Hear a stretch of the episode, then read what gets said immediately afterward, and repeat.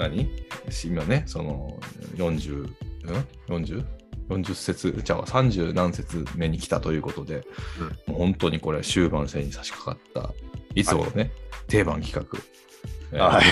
週刊アルビレックスにちょっと入りたいと思いますけれどね、これね、 DAZN で、だから見れるっていう、あの噂のやつですけど、噂ですか？うん今回はちょっと大一番があったということで、ちょっとレビューをしていきましょそうでしたよ。J2 第31節、う。うん。ホームでうん、バンフォーレ甲府との試合だったんですね。はい。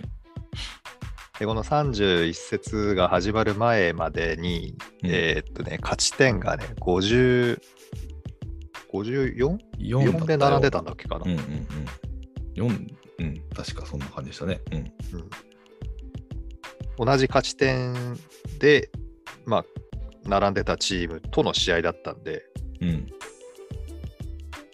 勝たなきゃいけないんですよね。ホーム？ホーム。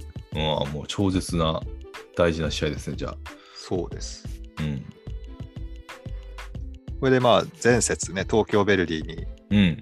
勝って、うんうん。で、勢いそのままにうん。ホームゲームっていう感じだったわけですけど、うん。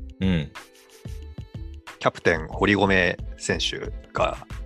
えーベンチスタートで、ほうほう。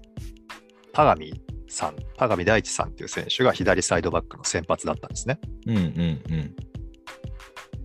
で、シオン君と、うん。えー水戸君が両サイドの、まあ、ウイング的なポジションにいて、うん。まあ、相手が5バックなんで、うん。幅を取って攻めたいんだみたいなことをね、監督は言ってましたけど、うん。サイドバックの選手の攻撃時の位置がですね、これなかなか面白くて、うん。いつもだとサイドバックの選手が幅を取ったりするんですけど、うん。ちょっと内側にいるんですね。うん。最近流行りのポジショナルプレーの理論でいくと、うん。ハーフスペースっていう場所のレーンにうん。あのサイドバックの選手がいて、うん。うん。うん。あんまり外まで張らないんだけども、その内側のポジションで結構高めの位置を取るんですよ。うん。そうすると、相手の守備って、やっぱそのそういう選手を見なきゃダメだから、やたらに外広がれないんですね。うん。うん。で、ウイングの選手が外を幅を取ってるもんだから、そのウイングの選手にはついていかなきゃいけないじゃないですか。はいはいはい。だから外側で、まあ、1対1みたいな感じが作りやすくなるんですよ。うん。そうじゃないと、あの、甲府って5、5, 5枚後ろに並べて、中盤が4人で、まあ、ワントップっていうのが、うんまあ、基本の形みたいなんですよね、守備の時は。うん。そそのままだと、ウイングのところで数的不利になりかねないんですよね。うん。うん。だけど、まあ、そのサイドバックのポジショニングが、相手をちょっと狂わせたっていうかね、よ良い感じで、うん外は結構勝負できる感じになってたんですよね。うん。うん。だけどまあ、甲府も守備の堅いチームですからね、うん。前半はあまりシュートシーンも多くなく、なんかかっちりはまった印象でした。うーん。あ、じゃあ、えっと、それは甲府側のシュートが少なかったってことですよね、今のは。甲府はね、だからその、うんいや、新潟が結構押し込んでたので、うん。5枚後ろに押し込まれてしまうと、やっぱりなかなか攻撃の時にスピードアップできないですよね。はいはいはい。甲府のシュートシーン自体も少なかったですけど、新潟もそんなにたくさんシュート打ったかっていうと、まあそんなでもないという。ああ、そういうことか。うん、うんなるほど。じゃあ、割割と静かな前半そうですね、締まったゲームというかね、はいはいはいはい。ラフなプレーがあったわけでもないですけど、うん。こう、締まった緊張感の高いゲームでしたね。うーん、まあ当然ですよね。うん、もう、時期的にも、そうなんです。立場的にも。うん。で後半になったら、うん。あのちょっとずつ新潟の選手がスペースをうまく使い始めて、うん。で選手交代とかも含めて幅を取る選手が役割が変わっていったりとかしてうん。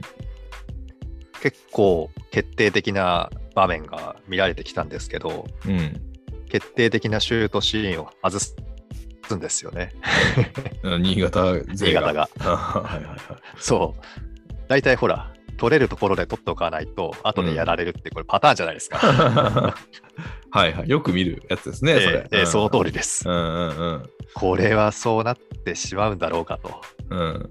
このシーズンのタイミングでそれがあったらだいぶまずいぞっていうふうに思っていながら、うん。なんかなんだかんだであれですよ、89分ぐらいまでずっと0-0で、わあ、はいはいはい。み思い出した。見ましたね、それ。あの、ハイライトで。うんうん、うん。はい。えー、スコアレスで終わるのかって、ここで引き分けだと、もうん。う上と差が開くから、うん。いよいよきついぞと思っていたら、うん。まあ、最後の最後、ロスタイム、まあ、今はアディショナルタイムか、ん90分回ったぐらいのところで、うん。えーロメロ・フランクさんのゴールが決まると。あれも良かったですよ。あれは上がるでしょうね。あれは、サポーターともしてはね。我々家族で見てるんですけど、全員、総立ちとおたけび。いや、そうやろうなと思いながら見てましたよ、それ。うんそれはそうなるわ、みたいな。うんいや、よかった。だけど、うん。あれ、まあ、点取って1-0だったですよね。うん。で、その何試合か前のホームの大宮戦で、ああ、はいはい。我々が見に行ったゲームだと思うんですけどね、うんうんあのアディショナルタイムで新潟が点を取ったすぐ直後にうん。点を取り返されて、うん。うん。引き分けで終わったっていうゲームがあったんですよ。ありましたね。うん。あれがあったんでね、いや、最後まで、最後まで気が抜けない。